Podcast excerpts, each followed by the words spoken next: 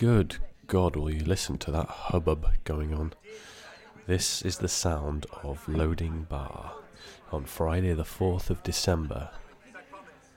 This was just before we started the first ever Making Games is Fun live podcast. It was on Friday the 4th of December and I was there with Dan Gray, Dan Da Rocha and Dan Pierce. It was great. It was really fun. Thank you to everyone who came down, and if you didn't come down, you now get to listen to it from the comfort of your own home. I won't go on too much at the start of this, but I must say I had a lot of fun. Thanks to Loading Bar for letting me put that on in Dalston. You should definitely go there because it's really brilliant. Follow at Drink Relax Play. Where else can you get drunk and play video games? Not many places. Unless you count Loading Bar's new bar in Stratford. The Secret Weapon, I think it's called now. So if that's closer to you, go check that one out too.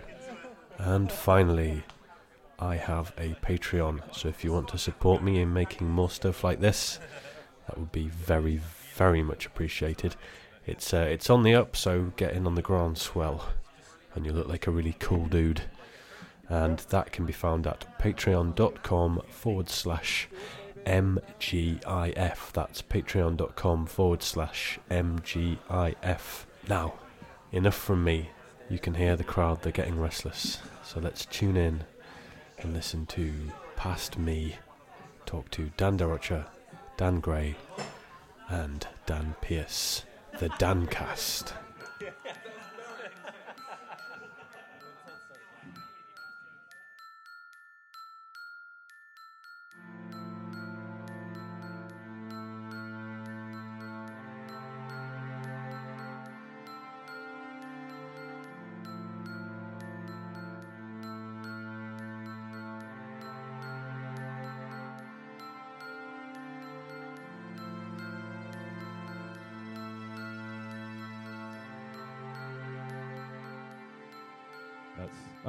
You're good. That's every mic. Beautiful. Hello, thank you. Hello, hello. Should we do the barbershop again? Hello. I enjoyed it so much. I enjoyed your... Wait, I'm doing it again. Okay. Hello. Hello. Hello. Hello. It's like George Formby. Yes, so Dan. Should we do some introductions? Let's do it. Let's start with Dan over there. Daniel. So I'm Dan Pierce, I'm an indie game designer, I worked in a game called Castles in the Sky and another one called 10 Second Ninja. Castles in the Sky went on to get a BAFTA nomination, and 10 Second Ninja is sort of my more recent thing and the thing that makes me allowed to live. Currently working on some stuff, should have some things to announce in 2016, but nothing yet. Good. Ooh. And... Dan. I am Dan Da Rocha. I am the director at Fiddlesticks and Toxic Games. Made a game called Q.U.B.E., which came out in 2012, which was the first indie fun game. And now working on a 2D puzzle platformer called Hue with this guy over here. And that's hopefully also coming out in 2016, so look out for it. And finally, Daniel. Which Dan? You need to... Just fucking... my name's Dan Gray. I am executive producer at ustwo. Used to work at Liner Studios and Hello Games. We released a game called Monument Valley in 2013 and a new VR game called Land's End a few weeks ago. Very nice. Now, I'm quite aware that this initial idea of everyone being called Dan on the panel, it was really funny. And I thought, that's brilliant, isn't it? That'll be funny. But it's already become a logistical nightmare. I don't think it is, mate. I think, like any good match 3 game, we're going to combine into a into a maximum power down at some point. Well, I thought we could go with surnames, maybe, like you do at school. Oh yeah. So we'd just be like, "Oi, Da Rocha, oi, Gray." Okay, I can be Gray. We'll have to do the Cockney accent, but unless you've got any school nicknames we could use. That pretty much was mine. Was it just Da Rocha? Yeah. Rocha, yeah. See, that's so lame. School is so lame. I was just like, Dutton. Oi, Dutton. Yeah, unfortunately, my surname isn't the best, which means I went through all the way schools being called Danny Gay. Yeah, I was going to say there's some... Which, schoolyard humour isn't the best. See, the worst I ever got was Dan Piss. Piss. That's yes. Yeah, that's good. Okay, we should shut up now because he's going to use these. If we had to. I might stick with piss for you, but all right. I'm used to it. What about school life? Let's start because yes, this is a games-centric podcast, but as Gray will know, we get into some personal shit. So how did you all find school? Let's start way back. Was that an improvised question, or was that? Yes. Wow. Okay. I didn't plan any of that. Do you want me to go first? If you're looking at me. I had a weird time at school because I always kind of drifted between two groups. Like I really liked sport. I loved playing football and basketball and everything else, but also really loved playing games and that side of things. So I kind of drifted between different groups within school from being with the sports guys and going and looking at comics and looking a lot of American people in you. Yeah, I'm from America. Sports guys. America. Sports guys. We love sports. So yeah, kind of drifted between the two and never really felt at home in any one of those camps until I came to ustwo, which was like a combination of, there's all these sort of what you would call normies, like normal non-games people knocking about. And they also want you to make games there. So it was only when I arrived somewhere like that I felt like I was... That's a long time between school and... Yeah, I'm a wanderer. That's the thing. What about you, Da Rocha? So in school they used to call me that by my surname. And I had a main group of friends, but then I would kind of, socialise with most people in the year. And playing football, basketball, and I also took up the guitar, and I still play that to this day.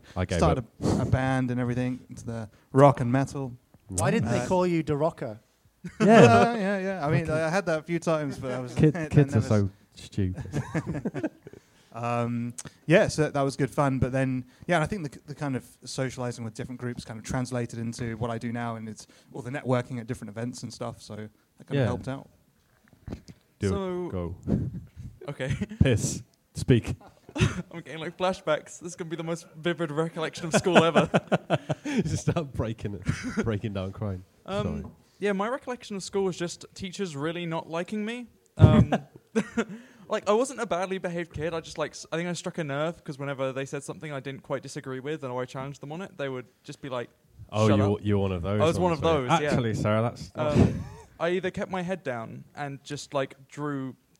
JRPG characters in my notebook. I was like, I'm going to make a game one day. And everyone was like, oh, yeah, all right, idiot.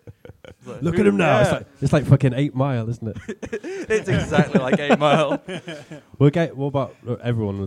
Games a big part, you were saying then, but are games a big part of your school life as well? Or have you always not at school, Gary. That video games? You wouldn't be very good at school if I was playing games at school. I was doing work. Do it all the time. You not ever put Doom on the PCs at school? I don't know if Doom worked on their PCs, weird Archimedes PCs or BBCs. Oh yeah, actually, I used to play there you go. Yeah, used to play stuff on the BBCs at work. Well, it was kind of classed as IT, but not IT. Yeah. Turn left. Here is a door. What are you going to do with the door? It's that American accent again. That's my go-to accent for anyone that isn't me. But I mean, when you were that age, with games a big part of everyone's life, then. Yeah, I was always playing games from a young age. So much so that my parents would hide my games or game consoles, and I'd have to go and find them. And then see, my parents did that as well. My parents wouldn't let me get a games console until I was 8, because they were worried that I was going to get obsessed with it. Right. And I feel like that my parents doing that to me and your parents doing that to you has probably made things significantly worse. Because it put games on a pedestal, right? Yeah, it did. Yeah. Yeah, I realised my parents might have been slightly more hardcore because my mum used to take the fuses out of the plugs on any electronics that I liked. She was like, Daniel, are we allowed to swear, by the way? Just to she said, Daniel, you little bastard. Yeah. I'm going to take the fuses out of all the plugs on your PlayStation. It's just northern parenting at its finest. You little bastard. You little bastard. Oh, man, that's some hardcore. I don't think I ever had my consoles taken away from me. That would be traumatising. You're very, very lucky. You're a lucky man. Treasure this. Or if you want to be particularly cruel, my dad once took my PlayStation memory card off me. So he's like, you can play, but just remember, you won't be able to save. Oh, my God. That's terrorism. This is really evil. That's horrific. Well, it's effective. Cruel but effective. That is... Yeah. I'm saving that for my daughter. I have to save, though. I once had that with... I was playing through Metal Gear Solid Twin Snakes, the remake of Metal Gear Solid 1 on GameCube. And I did that in a similar way, where like my memory card had been taken away. So I was like, I'm just going to do this in one long sitting, and I'm going to leave the GameCube on. Oh. And then it gets to an interrogation scene where Ocelot's like, now, if you fail this, you're going to go back to your last save, not your last checkpoint. It was like, oh my God. Jesus Christ. Oh, no. Like, they just brought permadeath into Metal Gear Solid. This That's is amazing. What Kojima's always wanted as well. Yeah. So I just instantly like folded. I got the really bad ending. I bet he shed a little tear in Japan and didn't know why. It's just like, why did I cry? It was really playing intense. The game as it was always intended. It's a bit Partridge. So, going on from that, did you ever, in terms of games, when you were at school or maybe you're slightly older, did you ever mess around with coding things around at the time? Like, I know I'm speaking to different age groups here, but Click and Play. Do you remember Click and Play or like Amos? Oh no, you're fucking. How old are you, Dan? I'm 30. How old are you, Dan Gray? Dan Gray. Okay, Dan so you know there was Amos, there was Click and Play, Net Euros. Is it Net Eurosi or Net Euros? I don't know. So did you ever mess around with like coding when you were younger, or was it like, did that come? Dan Pierce is still young, so. So yeah, I guess. I mean, I should hope so. Otherwise, I don't know how my games get made. I remember you used to really hammer Forge mode in Halo, didn't you? Oh, I love Forge mode when you were little. Yeah. Well, this is why now that like I'm sure everyone knows, Fallout 4 came out within the last month. And everyone was complaining about the base building and that, but it's basically just Halo 3 Forge again. So I was like, this is amazing! This is so good! Like, it just works with my brain because, like, I batted my head against it so much. Halo 3 Forge mode was where I really, like, found myself as a designer. That and RPG Maker 2003. Because I swore I was never going to code, and now that's 90% of my job. How old are you on that RPG Maker 2003? I played it late. I played it because I used 2003 instead of RPG Maker XP, which was the new one. Yeah. Strictly because I wanted to make something that looked like Pokemon, and XP had a really weird art style. Right. So I was like 13, 14 when I was doing that. Jesus Christ. I know. But so like none of you two sort of used any of that kind of stuff at school, or you know, like in that period you just kind of. Interesting like coding came later, or like what's it called? Blitz Basic and Blitz 3D back in the day, and 3D game making. Yes, that's the other one, isn't it? Yeah. But more like was more into like web design and stuff back then. Yeah. And then going into my college days was sort of e-media, which was what I studied, and it was more 3D animation and modeling. So kind of got into that stuff. Maybe that's why you carried on with it, because I did use like Click and Play, and I didn't code anything. Like I used a lot of level editing stuff. So I used to make maps for Unreal Tournament. Yeah. I used to do that, and I used to spend like hundreds of hours making campaigns for Heroes of Might and Magic 2 in the editor. Just so I used to like writing stories, like it basically had no scripting to it. Yeah, so there's like but luckily I managed to avoid all sense of programming whilst doing that. I think that's the key in it, because then you don't get that frustration. Because I was like, oh fuck this, I could have made Monument Valley, Dan. Not in 1998, you couldn't make. You probably could actually, yeah. Wouldn't have Kevin Spacey talking about it on House of Cards, though, would you? In 1998. What would it be in 1998? Like American, Baywatch. It'd be like American Beauty or something. We'd have had the Hoff in Baywatch, like saying, hey, look at this game. Be Doom. It would be Doom, wouldn't it? Yeah. Doom was 98, I think. Just the Hoff playing Doom in his beach hut. Fucking this made me think Speedos. That's not a good... in his Speedos. This Doom game is... So... I wonder then whether gaming was always on your mind in terms of your career paths when you were that young. Have you always thought of going into that, or did you have... I mean, I've asked you a lot of this already, Gray. It seems really like derogatory to me. Yeah, it's fine, Gray. It's fine, stick with it. Oh, I think it sounds badass. Gray. It's like a spy. But in terms of your paths up to where you are now, did you meander, or was it kind of a laser-focused... games oriented. For me, games has always been on the cards from a young age. I think going into college, I kind of, I could try different aspects. Like I said before, like web design and 3D animation and stuff. And then I actually went to Newport University to apply for the animation course, and then I got turned down because my drawing was so terrible. So, and then they were like, "Your 3D stuff's all right. You know, would you like to go for the games course?" And I thought, well. Yeah, I'll give it a go, and then they accepted me straight away, and that was the end of that. And then oh, cool! So you went straight through and awesome. Through that, and then piss. Kind of. So like I started designing games and like notebooks and stuff when I was 10. I lied to my friends and said that EA were going to make my game for me because I thought they were the coolest publisher in the world at that point. And I still do. It's telling that got a laugh. But yeah, and I sort of, it was always in the back of my mind. It was something I was always doing just because I really liked games. I was like, why won't these people make the games that I want? And it turns out because of very complex technical reasons. But I kept doing it until I got to the point where I was about 14. Where I was like, I could just do this as my job and I'd probably be happy forever. Which is almost true. But yeah, so it was always something that I wanted to do. Sort of just throughout school, throughout sixth form. I spent a year studying game development at uni. Found it to be a very frustrating experience because I'd been sort of self-taught before then. So I dropped out and just sort of started doing my own thing. Within 6 months, we'd release Castles in the Sky, and that was like going on to do quite well. That's cool. So Gray is the only one who had real jobs before. Oh yeah, I did some shit jobs. You had a litany. Yeah. We have covered it, but you can go over it a bit. Yeah, working in shops, being a window cleaner, being a planner for British Gas for a little while. But that was all while studying and stuff. It wasn't like I decided to do something else and then pivoted. Yeah. It's always had to work, mate. I was just paying my way. That's all. Yeah. Cool. Right. So we've kind of gone through some of this, but first dev gigs, if we sort of specify what those were. So you... Was Castles in the Sky your first kind of major?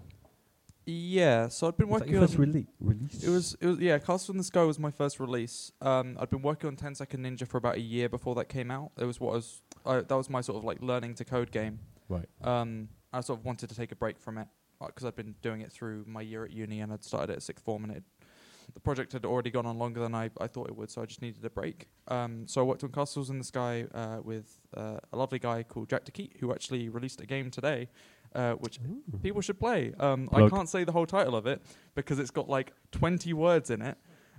But he worked on it with William Pugh, and it's called like Dr. Langskov. It's free. It's like a nice sort of 20-minute game. It's very funny, and it's got Simon Amstel in it. So if you search a bunch of those different words... you'll probably find it on Google.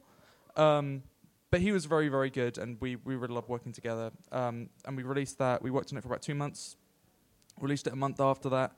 And yeah, like the press really latched onto it. Within like a few months after that, we were at the BAFTAs with a nomination, feeling very out of place and confused. Yeah, that was sort of my first like time I sort of released a game and made money from it. Let's talk about the BAFTA thing. Right. How did that right, okay. You were so worried. What are you going to ask? I don't know. I'm always worried that like this is going to be the time where someone goes like, no, you didn't really deserve it, did you? Dan, what have you actually done at BAFTA HQ that makes you so worried whenever anyone asks? I just keep turning up. They just do it to get rid of me every now and then. Maybe think the league is like, we didn't burn him. Just something like that. What? So how did that feel? To go that you think, so shit, I'm at the BAFTAs. It's just occurred to me that I've, when I was talking about my journey from school through to uni, I missed out a very, very integral part of my career path, which was when I was 16, I won the first BAFTA Young Game Designers Award. When you were 15? 16. Oh, shit. Oh, yeah. that's less impressive, mate, yeah. Yeah, sorry, guys. 15, I would be all over it, but 16? But it was literally like you basically had to write a pitch document, just being like, okay, this is the game I would want to make, here's how I'd want to make it, here's how I'd scale it, and all this stuff. And I guess they liked it, or they just didn't get many applicants, because I won. And that gave me a bunch of contacts in the industry, it gave me a lot of confidence to sort of, like, do it properly. It meant my parents didn't sort of go like, okay, but, like, have you considered a real job? Because they were like, well, no, like, he's probably all right. So did you put that in as a kind of... almost like a speculative thing, or did you think, right, I'm gonna make this, I'm gonna make it as good as I can, and I'm gonna take this opportunity, or like? I worked pretty hard on it. Like I'm still quite happy with the design that I sent. It was called Hamster's Accidental World Domination, and it was sort of like a parody of platformer tropes. Right. And I worked on that for about 2 weeks, sent that off, and mainly sent it just so I could get some feedback because I wasn't sure, like, there wasn't, I didn't know anyone else who wanted to go into game development or anything, so I didn't know where I held up compared to everyone else. So I was mainly hoping, like, okay, so, like, if I get, like, shortlisted or nominated, then I know that I'm probably on the right track, but I've got some work to do. But, yeah, and it turns out, like, yeah, there was a really poor selection of people entering that year, I guess. So, yeah. That's an amazing kind of, yeah, that you couldn't, I guess you couldn't expect to, from that to go and end up, you know, eventually from there, that sort of the path of that going into being at the BAFTAs? Yeah, well, I was sort of just like, I'll see how it goes, because I went to sort of the Children's Awards ceremony. I met Hit Girl from Kick-Ass. That was fun. Yeah, it was just like, I remember being a really nice event and being like, you know what, like, I'm done. Like, I'm happy with this. If I don't ever do any other game thing again, I'm more than happy. Yeah. But I also figured that, like, if, you know, like, if I've won it, I may as well make the most of this. So, like, any contact I got, any, like, whatever opportunity I got, I was just like, right, I'm going to send some emails. I'm going to go visit some studios. I'm going to do this. So as a result, I knew quite a lot of people from quite a young age. Yeah. I was quite well versed in, like, what I wanted my career in games to be. Like, I went on a tour of EA Games, the place that I'd lied and said wanted to publish my game, and discovered that I did not want to work there. Because we went on a tour and saw them making, like, Harry Potter and the Deathly Hallows Part 2. Right. And did they all look deathly and hallow? And this thing, like, I turned up and I was like, right, I've played, like, a bunch of, like, movie tie-in games, and I know they're not very good, so I'm going to finally, like, give them a piece of my mind and show them how to make their games better. And I turned up and they were like, oh, no, like, we know it's probably not going to be great, but, like, we have 6 months to make it and no budget. Yeah. I was like... No, it makes a lot of sense, actually, though. It wouldn't be that great. They're like, yeah, we're aiming for a 7. If we hit a 7, then we've completely outdone ourselves. So, yeah, that's absolutely fair enough. Yeah. So I realized I didn't really want to be part of that. The idea that sometimes it's just work. And it's like, yeah, we just got to get this out. Here's what we're aiming for. And then it's done. Yeah. It's not like this is our like vision. They didn't have a chance to make it a good game. That was the thing. Like, they had very, very nice offices. They had, like, gyms. Like, they got lovely food and stuff. But it was like... They're not making things that they want to make, and I kind of need that. So that was when I sort of committed and was like, I'm going to be indie. I'm going to try and make that work, because it was just starting to become a big thing around that time. Yeah, and I guess all three of you kind of various forms of independent or indie. I always... And what I was going to say... This is great. For the sake of podcast, no visuals. This is great. Yeah, I don't know. I always avoid saying that for us, because I feel... bad about people who leave their jobs and eat ramen for 2 years, whilst we luckily managed to be in a nice office. So we always try and avoid using that. We like to think that we have the same kind of sensibilities. We make the stuff that we want. The games we make feel personal. But for the most part, we're like a company. We're an incorporated business that has premises. So we're kind of like, we're like triple indie, I guess, if you wanted to put it that way. Indie. Yeah. Triple I? Triple I. Yeah. So I. Do you think it's still a useful term, indie? Do you think it's needed? Do you think it's outdated? Do you think... Was it ever a useful term? Like, really? Like, whenever people go into, like, well, what does indie mean? Usually they come to the conclusion that it's someone who has no help whatsoever, and those people don't release games that make money ever. So it's like, there's never really been a thriving indie scene by that definition. It generally just seems to be a combination of budget and sensibilities. I think. You're indie until you have enough money to be okay, and then everybody hates you. That's basically, like, ask Notch how that works. That's basically, I'm indie, I make a cool game. Okay, now I have $100 billion or whatever it is. Then it suddenly changes. And this is one of the weird things that I find about Notch, is he was, like, with Minecraft, that's one of the few examples where I'd go, like, okay, by the strict definition that a lot of people use indie for, Minecraft was that. I mean, it used like JavaScript, but apart from that, it was like Notch made it himself. He put it out himself. Like, it was as indie as it could really come, and people had a go at him for selling out because everyone loved his game. The bastard. Yeah, it's that weird sort of level of, if it's too much success, then you're not. Yeah, well, I think it's just that people feel, they like to feel close. Like, if you're fans, like, the whole, like, independent development community online is a very close thing, and a lot of fans and smaller developers want to feel like it's close to them, like they can just about do it. And the minute someone starts to be able to afford Ferraris or other stuff, the minute it seems too far away. Yeah. And I think that's why at one point, you know, there starts to get a little bit of resentment in there. What about things like early access? Because I had Andrew Smith on previously, who does Tango Fiesta, and he was talking about how he felt it was right at the time, but by the time they finished that game, they were like, we're not going to do it again. Because he says it's kind of like most games now with that, it says if your game's about surviving and crafting, then you're basically all right for early access. But it's kind of like that model, that was quite an indie, seen as kind of an indie thing where it's like get everyone on board and then, you know, everyone's written. We're all in this together in my head, which is the Tories thing.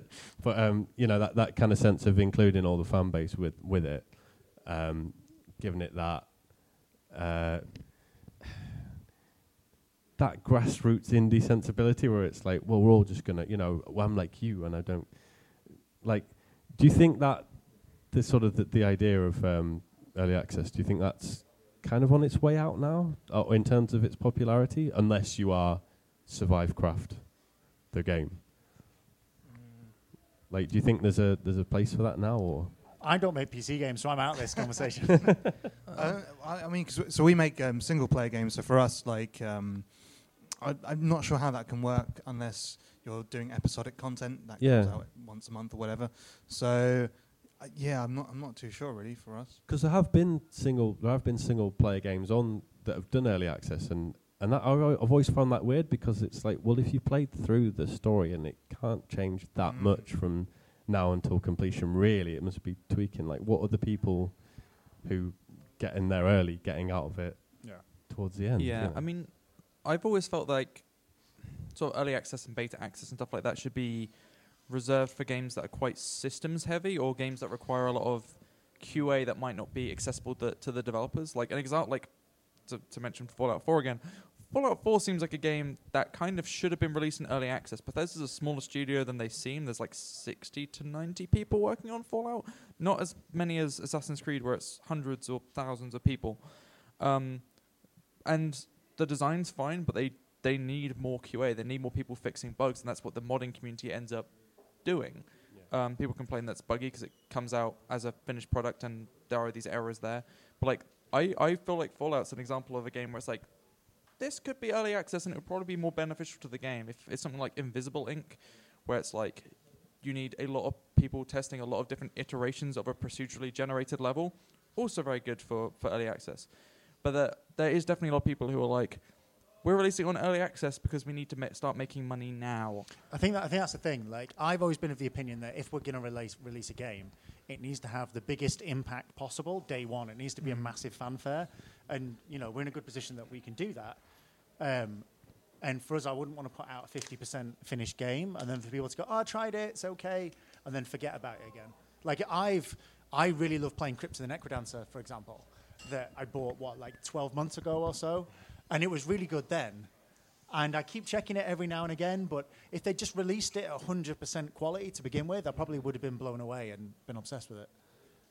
Yeah, I think that's why it does fit things like the, you know, surviving crafting games that can always have stuff added to them all the time, so you can just sort of comfortably leave it for 6 months and go, oh, I wonder what's in there now, and oh, it's a bit of new. I think I got Sir, You Are Being Hunted, which was, I enjoyed it quite a lot, but again, like when I first got it, I went, nah, there's stuff there, but yeah, and obviously that's the point, it's early access. But then I left it like a whole year and came back and went, oh, it's quite good now. You know, it's like a weird, it's just a strange model. But I've had technically, we've had some kind of like Kickstarter early access stuff with us because 4 different people on different occasions have slipped money into my pocket at conferences and then said, I now have to make Monument Valley 2. Like some kind of commitment. Like, you've now taken my money, therefore you now have to do it. Like, it's some kind of early Kickstarter. Yeah. Like, you sort of take your hand, like get a pen in your hand and take it and make you sign a thing. Yeah, oh, yeah, can I just have your autograph down? And then just like, sign it. Now it's a contract. Ah. Yeah. Well, speaking, maybe this is cheeky, but speaking of Monument Valley 2, should we talk about Land's End for a little bit? Oh, yeah, the new game. Yeah. That's good. I thought you were going to ask about Monument Valley 2 then, and then I was like, well, there's not much I can tell you, Gary. That's not a thing. Because they certainly share a vibe, I think. Yeah, well, I mean, I'll ask you, like, you came to come and play it the other day. Yeah, don't ask me. I'm asking you. Okay. You can ask me. So what we decided to do was probably 18 months ago now, we were at Nordic Games Conference. And a bearded gentleman came up behind us, tapped us on the shoulder, and said, "Hey, you got the Monument Valley guys?" And we said, "Yeah." He gave us a piece of hardware and said, "I want you to take this home and try and figure out how Monument Valley would work in VR." And then we had a drunken conversation for an hour about how that would be ridiculous, because Monument Valley only works from one specific perspective. Yeah. Otherwise, the illusion gets messed up. Like, if you rotate the camera in Monument Valley a couple of degrees in either direction, the level's actually split up into all these disparate parts within the scene, so it's never going to work. But we took the hardware home, played around with some things, tried to figure out what would work. The majority of the things that work in Monument Valley actually make players sick. So the idea of walking on walls seems fucking amazing. Yeah. It's not. It just makes you vomit for 6 hours straight. So we tried around with that. And then one of the things that we kind of stand for amongst the team is that we always try and make stuff platform perfect. So Monument Valley, we designed around trying to be the most perfect iPad game that we could envisage. And we thought, if we're going to work in VR, it needs to have the same principles. Yeah. We need to create a new IP, a new game that's perfect for VR. So we went back to the drawing board. What was a 3-month project turned into an 18-month-long project of trying to figure out what works in VR. Yeah, it's kind of like, if you're going to make a game on mobile, it's easy enough to say, what mechanic do we require to fulfill this vision of what it is? You can look at thousands upon thousands of mobile games and try and use that for inspiration. Well, if you're going to do that in VR, there's no games there to tell you how the perfect way to do something is. Yeah. So we have to figure out how to move without a controller. We have to figure all this stuff out. So, yeah, 18 months instead of 3 months. It came out 3 weeks ago. What sort of things did you reject? Reject? Yeah, like, what did you try and go, no, for whatever reason, whether it's because it made them sick? The wall walking, any kind of acceleration or dropping or hanging people over cliffs or anything that you would imagine to be too extreme. Yeah. Seems fun for like the first 30 seconds you spent in VR. Yeah. But if you're trying to create an experience that's supposed to be played over the course of 30 minutes, 60 minutes, it's not going to fly because people are going to take things off. It's not that kind of thing. It's like 3D movies. You know, when we first started making 3D movies, all people did was throw stuff at the screen. And you'd be like, wow, I'm moving this stuff. It's so 3D. And it wasn't. It was super shit. And then it only ever got good when people were a little bit more subtle with the implementation of what 3D was. I guess that's what we've tried to do with Land's End is... what is that subtle implementation of VR that makes you feel comfortable within it? Yeah, I think when I played through it, my favourite thing was that actually going down into the cave was more... Because quite a lot of VR stuff around at the moment is like that sensation of, oh, look, I'm flying, I'm so high up and stuff. And you do have a bit of that in there, and that's good. But I got more out of going... I got more of a sensation of like going into a dark cave. You're more of a going down man than a... Yes, it was a change of light. Like, there's something about going into a dark... You know, the change of... Because that was an added... It wasn't just a play on having a sense of where you are. Oh, God, that's a shit sentence. It wasn't just a sense of positioning. It was also... having that change of brightness of going into a cave added another layer to like sending. It's that thing with VR. Like, it's not necessarily about mechanics or what you do. It's mostly about presence. Yeah. So especially on like a low powered device, like Land's End has to work on mobile phones, on Android devices. It's not like we have all this PC power to do these amazing graphics. Yeah. So there's only so much that we can do with things like lighting and presence. So yeah, I guess that's what you're trying to explain, like the idea of going from one environment to the next, even though it's just a subtle shift in things like lighting and textures, actually makes you feel slightly doomed. Yeah, I thought it's quite comfortable. Doom, you're comfortable with Doom. Right? I had a bad tube journey, so I thought what I want to do now is sink into a fucking dark cave, never coming out. I thought, oh, brilliant, I'll just play this. But yeah, that was I think that was the main difference. But in terms of how much did you want it to be a game, and how much was it just a, in massive quotes, an experience? I would say Monument Valley's not a game either. Like, we say game because that's what people are used to. Yeah. But for the most part, they sit on that spectrum somewhere between what a passive experience is and what an actual game, like hardcore mechanics-driven game is. Yeah. And Land's End is even more so than Monument Valley. It's down towards the experience side of things.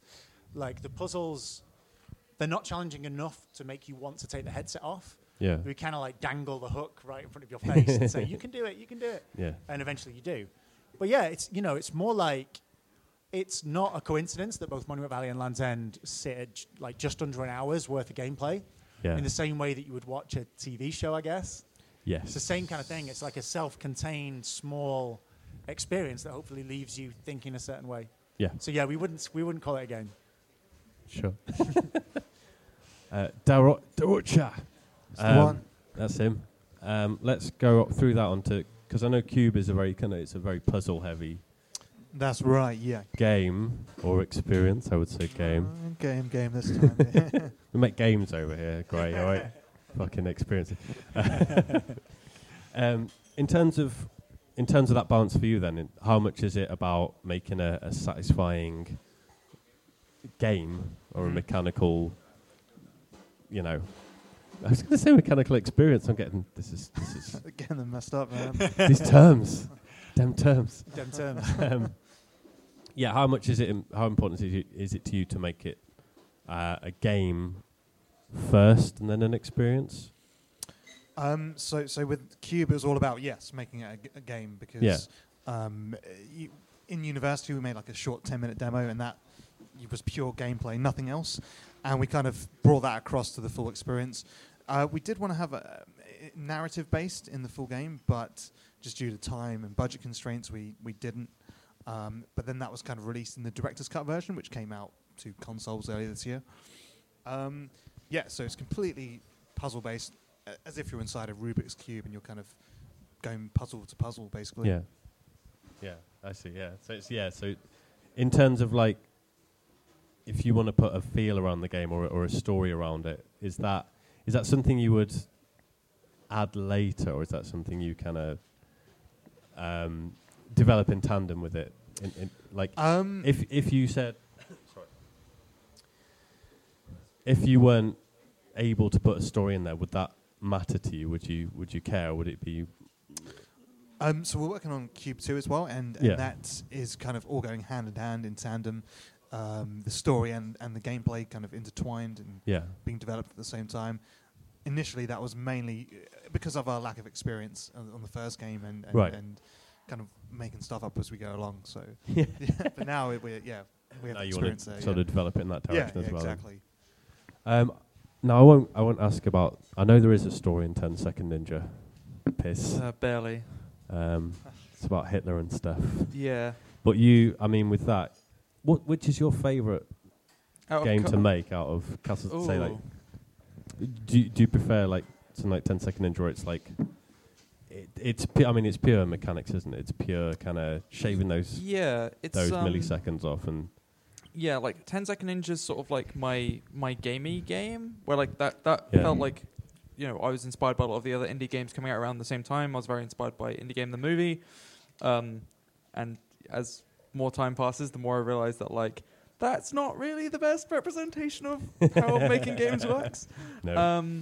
But it was sort of me going like, okay, I want to make something very mechanics focused. I'm like, I wasn't really raised on 2D platformers. I'm not a massive fan of them or puzzle games, and 10 Second Ninja sort of ended up becoming both of those. Yeah, and that was quite a deliberate thing because I sort of did it as an exercise to see.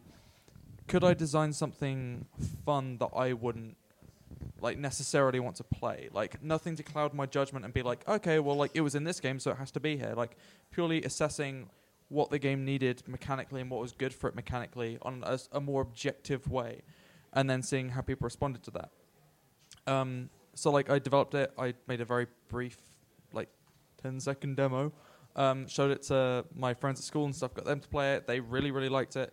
So I kind of just ran with it from there. The difference between that and Castles in the Sky was 10 Second Ninja was very much like concept first and then everything built around that, whereas Castles in the Sky was more...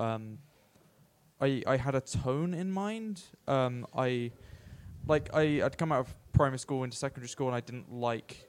I felt like I wasn't done with being a kid yet, and that hadn't gone away until like...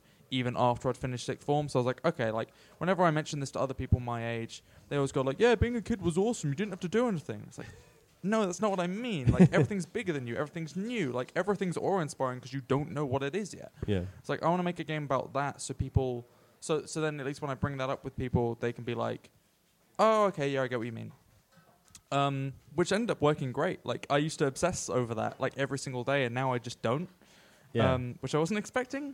Oh, okay, so it almost like released you from the... Yeah, and I mean, obviously you hear developers all the time. It's like, I made this game so I could like feel better about this thing. And like, oh, that was never something that I could understand until that game came out. And I was like, I haven't thought about that in a very long time now.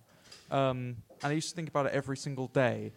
Yeah. So it's an artistic process to get out something that you're experiencing. Yeah, I mean it's just expression in like its rawest form, right? Where it's like, this is the best possible way I know how to express this feeling. Like, have it. Like, here it is. Like, I can't say this better in words. Yeah. I mean, and I'm aware this is going to be the point where people, their respect for me massively drops. But that's like what art is, right? Like, that's the purpose of art. Yeah. So like, I feel like Castles in the Sky did more for me on a personal level, but the actual process of making 10 Second Ninja is more fun because you never hit any difficult bits where like you're in a certain place emotionally, it's not quite clicking, or or people aren't quite getting it, and you don't hit those creative roadblocks quite as much because it's just like, okay, one needs to have this amount of levels. I know, like I know the mechanic set. Yeah, there's a much more kind of methodical approach to making each level better. It's a lot less emotionally exhausting to make a game like that. And I'm also very aware, like the reason I followed up Castles in the Sky with 10 Second Ninja and why the next sort of couple projects that I've got planned aren't in a similar vein to Castles is because like, you have to be so earnest to make something like that. Yeah. And it's like, I don't have anything in my life right now that I feel as strongly about as I did Castles in the Sky. Yeah. And it feels like making something in that vein would just be forced and sort of insincere. You need a reason to make it rather than just I'm going to make an emotional So hopefully thing. Something horrible happens to me in my life so I can monetize that. We can all just sort of batter you later if you want, and you can... Yeah, right? Yeah. Call me Dan Pierce over and over. Yeah, call you Dan as we're doing it, yeah. Okay. Just keep calling you Pierce. Reminds you of what's the character in Game of Thrones that the guy where he cuts him up? I don't know. I don't know what you're on about. It's the guy they really demeans, and he cuts his little Willy Wonka off. Oh, yeah, I know the guy. Yeah. So we're just gonna keep demeaning you for the rest of the thing. Yeah. Yeah, Reek. Yeah. We're just gonna keep calling you Piss. Done. And cut his genitals off, and then that's a BAFTA 2016. Easy, really. Once you know the method. This all took a very dark turn. You wanted the inspiration, mate. We will provide it. Going back to a question I was going to ask a while back, because there's no way to segue, but how? And this is something again I've covered with Dan quite extensively. So with Gray, how? Because you touched upon it earlier, but how do your family feel about what you do, both before and after you kind of found success and sort of said, look, I can.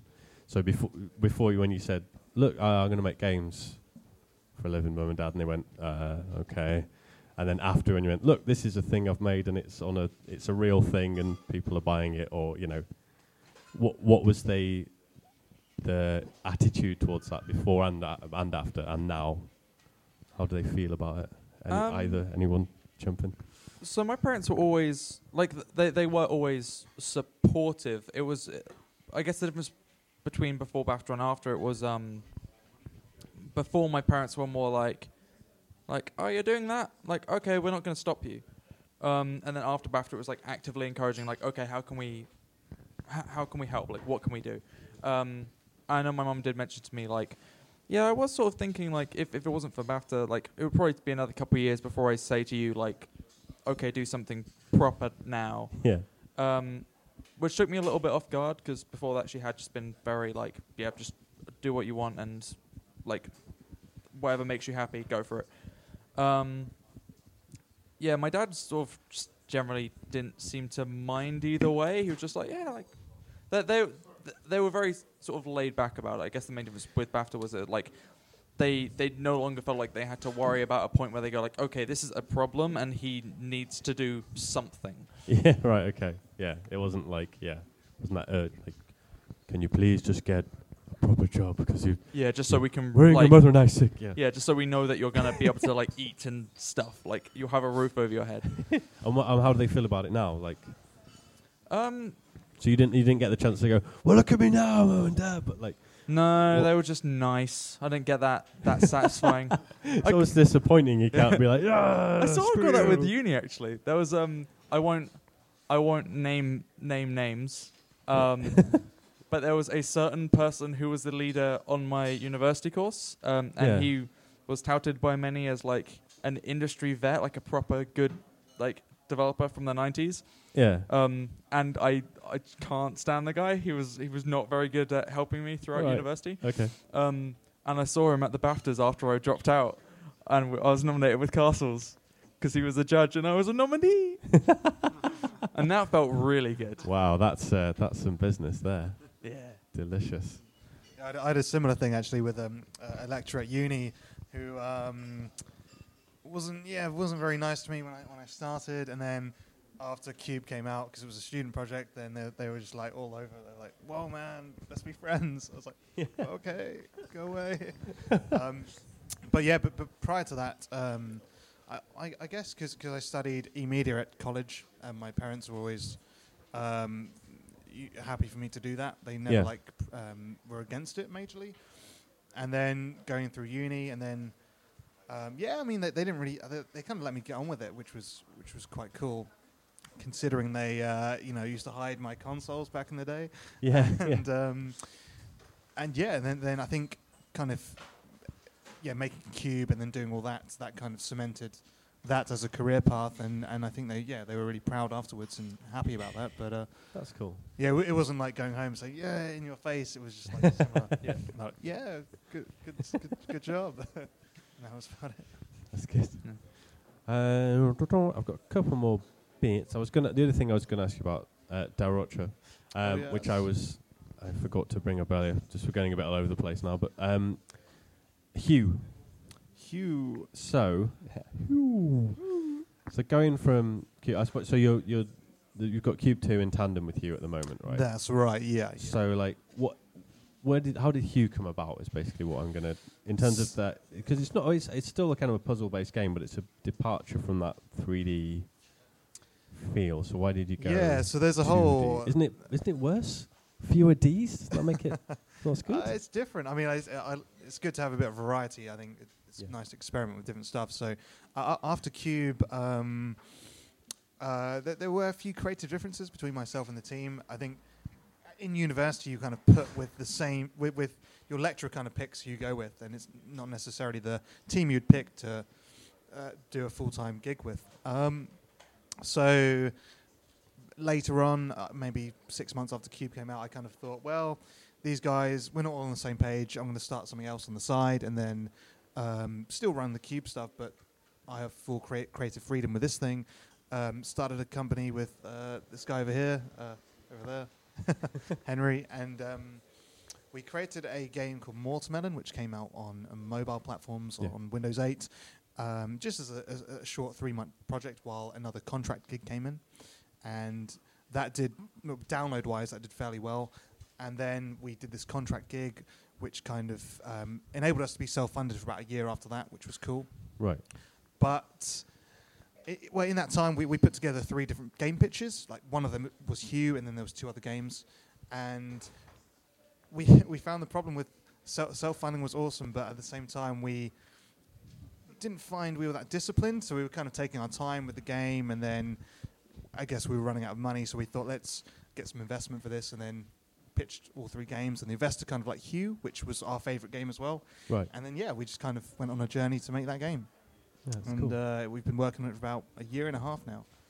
So it's all sort of colour-based in terms of that's the main... puzzle mechanic in it. That's right, so you shift the background colour of the world. Yeah, kind of washes over. Yeah, and then each object, depends on their colour, but they'll appear and disappear, and it's a case of getting through the game that way. Was that like your first was that the kind of the idea that's got it all started? Was that what came first, or was it we're going to make a 2D style game? And then that so that was the core idea. Yeah, we thought color. We've always been interested in color, me and Henry, and we thought, let's go down this avenue. I think it was a game jam he did where you play as a boy and you're kind of flashing your torch on zombies to make them disappear. Right. And we thought, how can we take that idea further and then turn it into this full game? Now that's cool. Now we're here. Did you ever consider making it just where you could shapeshift to different hues? Hugh Hefner has a certain amount of powers. Hugh Grant has different powers again. I would definitely play that game. Should've gone down that way. That sounds much better. There's a look on your face. I could see like the brain was just turning around. Grace thought of a joke look on his face. Amazing. I think we're going to start wrapping up there. Have we got any plugs we want to do? General plugs. That sounds like a horrible name. Let's not make that game. That is a game we're not making. General plugs. Pierce? I called you by your proper surname. Yeah, because I forgot to mention it earlier, I co-founded a studio called 4Circle Interactive. You should follow them on Twitter, at 4CircleInt. Maybe we'll announce something in spring of 2016. Who could possibly know? Maybe we will. But yeah, keep an eye on that because that'll be an easy way to hear about that and all the just stupid stuff we get up to. Da Rocha. Hopefully Hue will be coming out next year, potentially Q2, so like May time. And you can follow me on Twitter at Dan Da Rocha and at Henry Hoffman for more information about the game. Henry just wooed. And so that's it. And huethegame.com is the website. And Gray, who are you?